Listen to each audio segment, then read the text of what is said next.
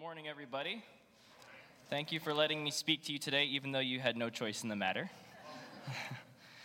um, our passage today we're going to look at is Daniel chapter 1, so you can go ahead and turn there.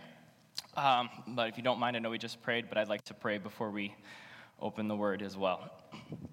Lord, thank you so much for this day. Thank you for your word, the things that it teaches us, the fact that we can apply it to our lives. Lord, even outside of this chapel time, I do want to thank you so much for um, the, the case that's going before our Supreme Court today. I just pray as the oral arguments are presented for abortion to be restricted in this country, that you would give the justices and those defending the, um, the pro life case wisdom and guidance. We just thank you so much, Lord, for what you're doing in this country, even now. And then, even right now, today, in this chapel, Lord, I just pray that your word would um, be solid in each and every one of our hearts that we would be able to grow in you and take things away that we can apply to our lives. We thank you and praise you, Lord, in Jesus' name. Amen. All right, so we're going to be in Daniel chapter 1 today, as I said.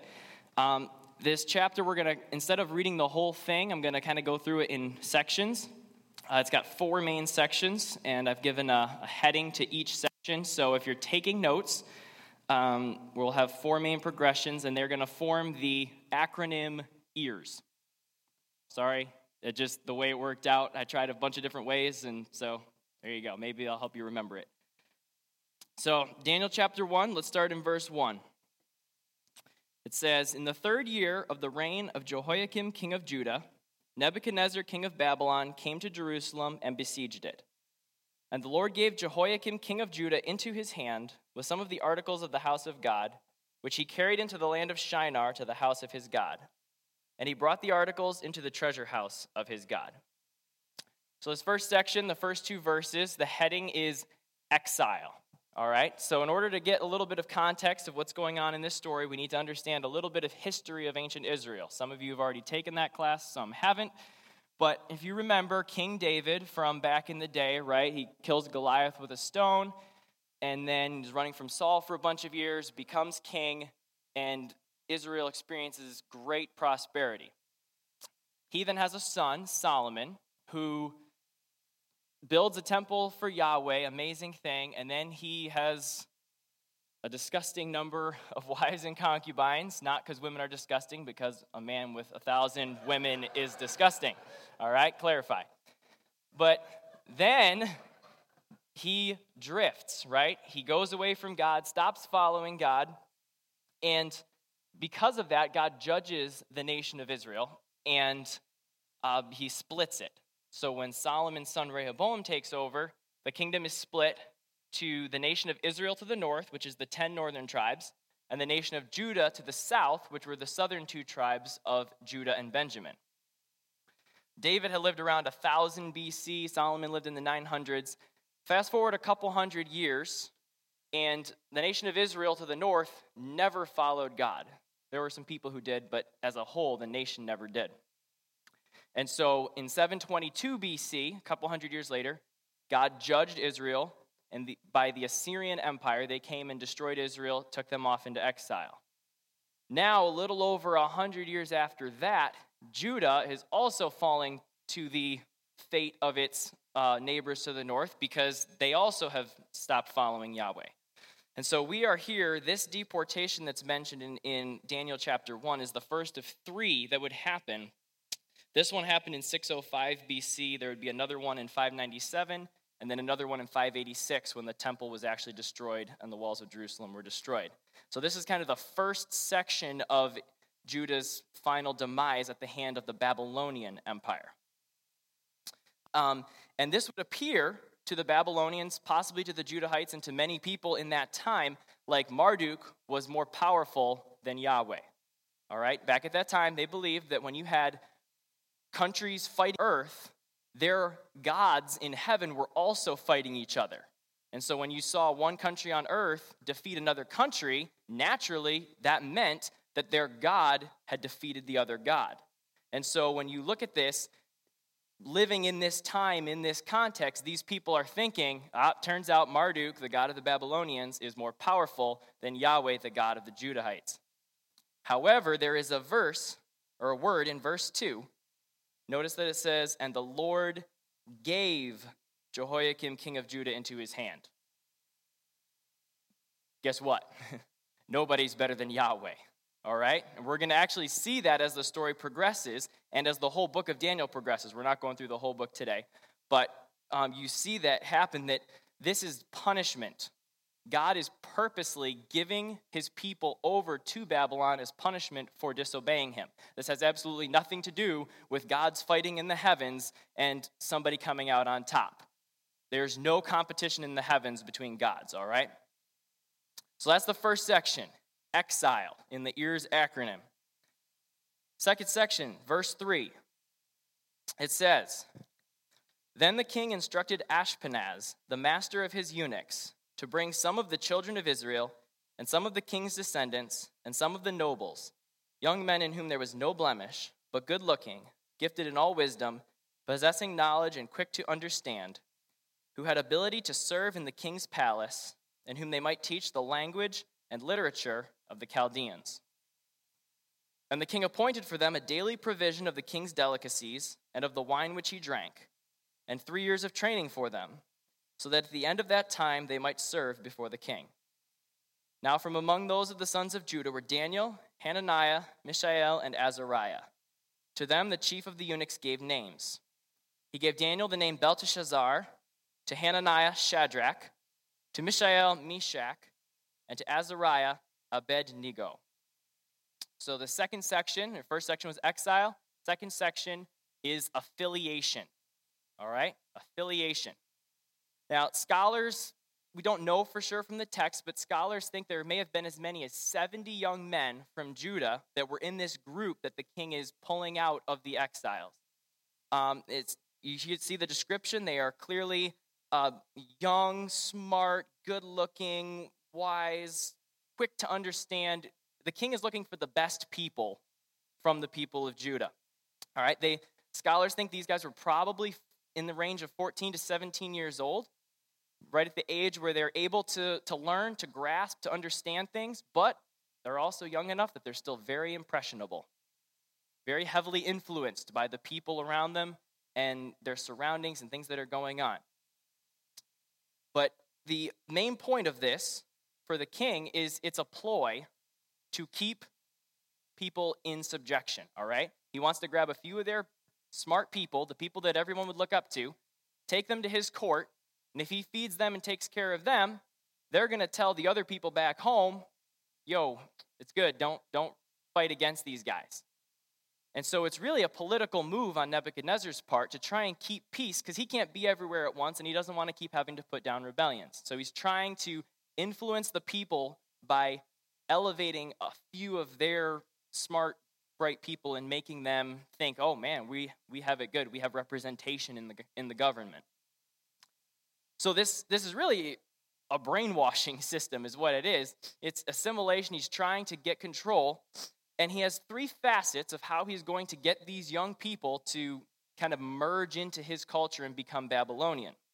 You see them in verses 5 and following. First one is food. Now, the point of food is to immerse them in the culture and the comforts of the Babylonian government, all right? It's the king's table. In case you're wondering, the king has the best food in the empire, all right? That's how that works. And so there he wants them to have this good food and these comforts and everything and be like that like ain't no way I'm going back there. Why like this is so much better. He wants them to be like totally in love with the culture that they are now in. He also gives them 3 years of education, the language and literature of the Chaldeans, trying to get them their brains to be working in the system of thought that the Babylonians and Chaldeans have. Um, it's, it's more than just wanting to give them like a little bit of, you know, math, science stuff. There would have been a lot of that, but he, there probably was education even in things like astrology, potentially um, black magic, or things that would have been very, very pagan. But at the very least, he wants them to know the language, to know the culture, know the history, and be totally mentally engrossed and, and totally absorbed in how Babylonians think and live. And then the third one is name change. He goes straight for their identity. And he says, We're going to change up how you identify yourselves. Because, guys, these names that they have, when you look at the Hebrew names and the Babylonian names, both sets are connected to their gods. All right? Daniel means God is my judge. And he changes his name to Belteshazzar, which means Bel protect the king. Bel was yet another one of the Babylonian gods. Hananiah means Yahweh is gracious. They change his name to Shadrach, which there's some debate among commentators on what that name means, but they do know that it's connected to yet another Babylonian god. Mishael, who is like God? Isn't that a beautiful name? Who is like God? They change his name to Meshach. Also unsure what that means, but definitely connected to a Babylonian god. And then Azariah, which means Yahweh has helped, they changed to Abednego, which means servant of Nebo. Again, yet another Babylonian god. So the whole point of this, the whole reason that he's doing this is he wants to make them forget Yahweh, like get Yahweh even out of your own name, right? He wants them to forget Yahweh, forget Judah, forget your family, forget the people that you were with, forget that terrible land. We want you here. You, I want you to be engrossed in this, so full of this that you wouldn't ever want to go back, and then you'll influence your people to be subjective. The whole point is to make them Babylonians. So that's two points out of our EARS acronym. We've got exile, affiliation. Now we're on to the third point. Look at verse 8. It says, But Daniel purposed in his heart that he would not defile himself with the portion of the king's delicacies, nor with the wine which he drank. Therefore he requested of the chief of the eunuchs that he might not defile himself. Now God had brought Daniel into the favor and goodwill of the chief of the eunuchs. And the chief of the eunuchs said to Daniel, I fear my lord the king, who has appointed your food and drink. For why should he see your faces looking worse than the young men who are your age? Then you would endanger my head before the king. So Daniel said to the steward, whom the chief of the eunuchs had set over Daniel, Hananiah, Mishael, and Azariah, Please test your servants for ten days, and let them give us vegetables to eat and water to drink. Then let our appearance be examined before you, and the appearance of the young men who eat the portion of the king's delicacies. And as you see fit, so deal with your servants. So he consented with them in this matter and tested them ten days. Speaking of water,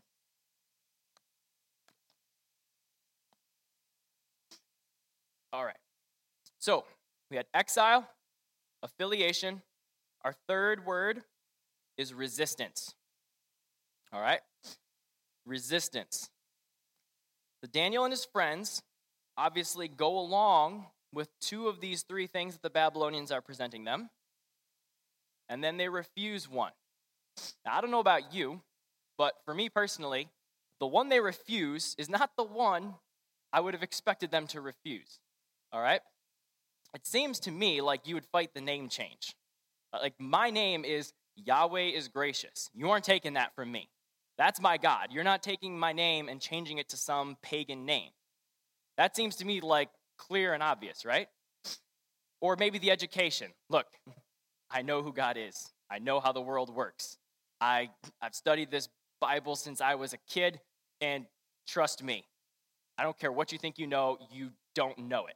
And so it seems like maybe they would fight that and be like, no way, we're not doing that. But no, we, they, they go along with those things, but they refuse the food. Why did they refuse the food? Well, the answer is actually quite simple and quite telling. Uh, as many of you, I'm sure, maybe all of you know, the Old Testament law had dietary restrictions. There were certain things in the Old Testament law that God told his people they could not eat. And we can be assuming that those things are what were being served, at least part of what was being served on the table. See, name changes weren't forbidden. Secular education and the world's way of thinking and doing things is warned about. You see all through Scripture, you have to be careful, right? But it's not forbidden. However, certain foods were forbidden. So you see what these guys did? They drew their line at God's word. They, they knew God's word enough. They were willing to pick and choose their battles, but they said when it comes to actually defying and disobeying God's word, we're not going to do it. There was no way they were going to do that. And they were willing to risk their lives for that. So, a couple things that we need to know. First of all, notice that they were respectful about it. All right? Now, some of that was probably because their lives would have been in, their lives were in danger anyway, and they would have been even more so if they were snarky. But there is something biblical and, and very Christian that we need to recognize, guys. There are appropriate godly ways to resist authority. And to, even when we know we are right, these men were right and they knew it, there are appropriate ways to present our case to those in front of us. But even more than that, guys, recognize that they knew God's word. All right? These guys got picked up and dropped. I don't know exactly, hundreds, thousands of miles away. They probably don't have a copy of God's word right now, but it's here. They know enough of it that when it comes to these things that are coming at them, they know, yep, I can do this one. Yep, I can do this one. No, I can't do that one. No, I can't do that one. Yep, I can do this one. Guys, you have to know God's word. All right? And I'm not talking about open your Bible every day, read a verse or two, meditate on it, and be done. I'm not talking about read a devotional where there's a verse or two at the top, read a, somebody's thoughts on it, and be done. I'm not talking about the app that gives you a daily verse. Now, I'm not saying those things are bad. I do those things, okay? So before you stone me, don't think that I'm like saying that there is no place for any of those things. There is definitely a place for those things. But you guys, we have to read this entire book. All right? You have to start at Genesis 1 and go all the way to Revelation 22. And if that takes you a year, great. If it takes you two years, great. If it takes three, that's fine. When you get to the end, go back and read it again. And go back and read it again. God forbid, but I want you to ask yourself right now if you, if the United States got conquered and you got picked up and dropped in some place where you did not have the Bible, do you know it well enough in your head and your heart that you could live for three months, six months, the rest of your life, honoring God faithfully because you know what you can and can't do? Ask yourself that. I hope. I know I got a long way to go. But that's what these guys went through. And we always are talking about dare to be a Daniel, stand for God, do these things. The only reason they were, they were able to do that is because they knew this book very, very, very, very well. And the same thing is true for us. Guys, we can't live the Christian life faithfully and stand when we should and step down and, and resist and do all these things and know when to do what unless this book is part of our DNA. We have to know it that well. Notice that the other 70 must have gone along with the crowd because you don't hear them mentioned. So apparently, a bunch of people followed Nebuchadnezzar right to the bait and were fooled, right? These guys were the minority. Following God is usually the minority. Maybe not at Elam itself, but once you get out in the world, you will find that it's the minority. And this brings us to another good point, something that we need to definitely grasp. These four men did not deserve to be exiled. Remember why the exile occurred? It's punishment, right? Punishment for disobeying Yahweh. But these guys didn't disobey Yahweh. They're obedient. They're standing for him. They know his word, they love him, they're doing everything he asks. They're suffering for the sins of their people. This is unjust. We're going to come back to that. So, in our EARS acronym, we have exile, affiliation, resistance. Now we're at point four. Let's look at verse 15. It says, And at the end of 10 days, their features appeared better and fatter in flesh than all the young men who ate the portion of the king's delicacies. Thus the steward took away their portion of delicacies and the wine that they were to drink, and gave them vegetables. As for these four young men, God gave them knowledge and skill in all literature and wisdom, and Daniel had understanding in all visions and dreams. Now, at the end of the days, when the king had said that they should be brought in, the chief of the eunuchs brought them in before Nebuchadnezzar. Then the king interviewed them, and among them all none was found like Daniel, Hananiah, Mishael, and Azariah. Therefore they served before the king.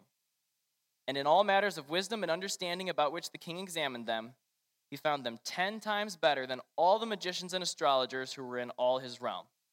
Thus Daniel continued until the first year of King Cyrus. So the fourth point we had exile, affiliation, resistance, status. Now, before the main point here, I do need to say this passage is not advocating a vegetarian diet, okay? Just get that clear. Maybe this was a miracle on God's part. Maybe there are benefits to eating vegetables instead of meat, or maybe it's just eating vegetables instead of whatever meat they were serving on the king's table.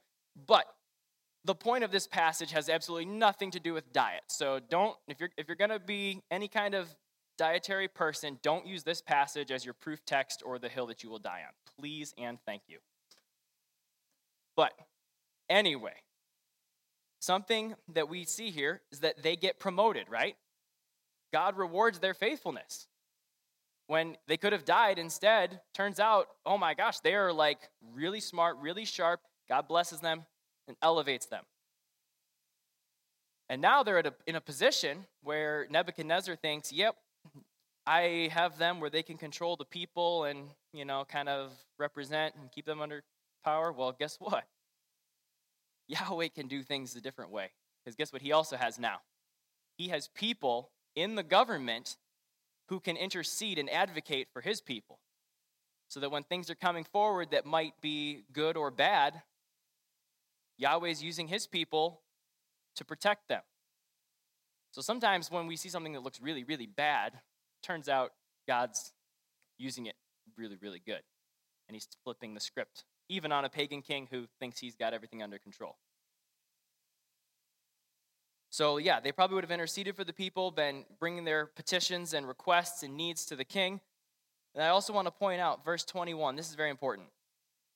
Notice it says Daniel continued until the first year of King Cyrus. If you recall later in the book, King Cyrus is the king from Persia, the king of the Medes and Persians, who takes over Babylon.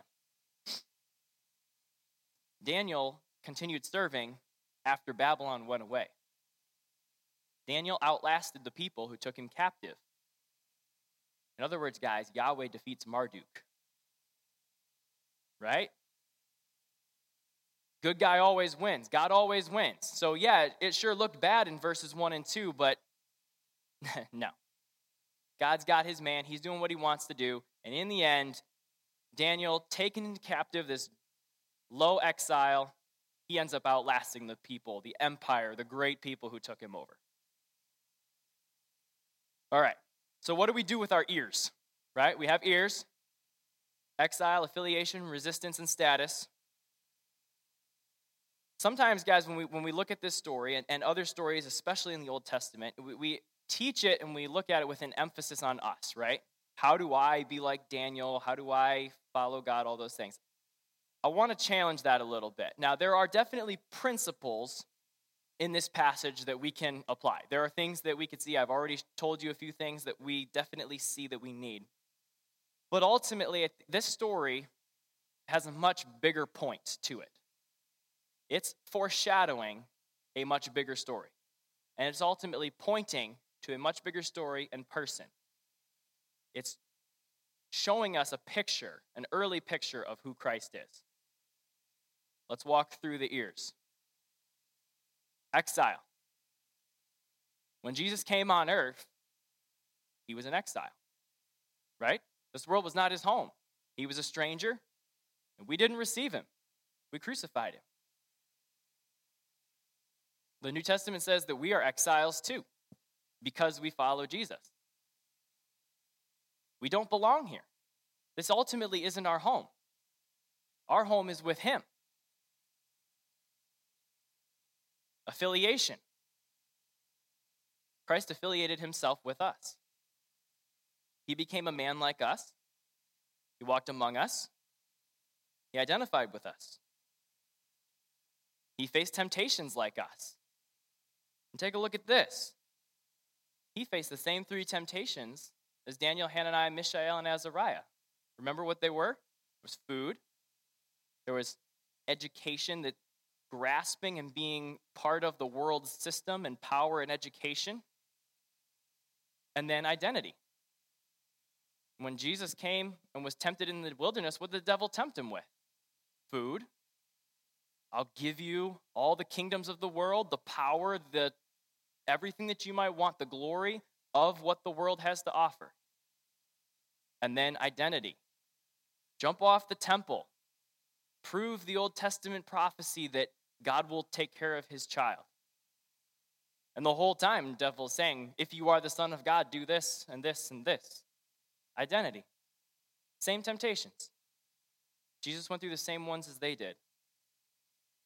And obviously, in this story, these men stood firm, but we all know that they were sinners, and we know that we are sinners. We don't always stand firm. But Jesus did. We get to resistance, right? Exile, affiliation, resistance. Jesus obeyed God perfectly, he never sinned. And in doing so, he didn't deserve the punishment he received. Just like Daniel and his friends didn't deserve to go into exile. They didn't deserve that punishment. They suffered for the sins of their people. And Jesus came and suffered for the sins of his people, just like them. But then, status Daniel, Hananiah, Mishael, and Azariah, three years of training, and they're promoted. Jesus, three years of ministry, killed. Obedience doesn't guarantee earthly status and promotion, doesn't guarantee that you're going to enjoy comfort and pleasure. But we know that's not the end of the story. Jesus rose again, right? And then he ascended to the right hand of the Father and received status and glory and honor and a kingdom which has not yet fully been consummated, but we know it's coming. And now, up there, what does he do? He intercedes for us, his people, just like Daniel and his friends would have been able to. Jesus now represents us and prays for us and reminds the Father of his blood that has been shed for us. And just like Daniel outlasted Babylon, we know that Jesus will outlast every kingdom, every nation, every ruler. He's going to outlast evil itself, the devil himself, sin and death. All of them are going away because Christ has won the victory. And that's going to be the final say. So, just as Daniel outlasts Babylon, he is pointing ultimately to Christ who will outlast all of the suffering and evil in this world. So, guys, this story, Daniel chapter 1, this isn't about you, it's not about me. Honestly, it's not even really about Daniel, Hananiah, Mishael, and Azariah. It's about Christ. It's about what he went through, what he accomplished for his people what he is doing for us now in the current position that he has in heaven at the right hand of the Father. Yeah, I, I prayed about this, and, and you know, I, I definitely could give you something from here that you can add to your life and how to, to be a better Christian or, or live your life. There are lots of principles in here, but really what I want to leave you with, I just want to remind you guys of what Christ did, who he is, what he is doing for you. Because it's not, this is the gospel. It's not about what you can do or what you've done, it's only about what Christ has done. So, as we look at this passage, the whole point is that Jesus Christ is the true and better Daniel, Hananiah, Mishael, and Azariah. Let's pray.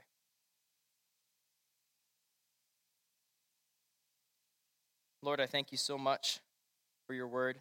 I thank you for the truth that it brings. I thank you for the gospel and the fact that, yes, there are things that we do because we've been saved, but Lord, we don't need to do them in order to be saved or in order to be loved.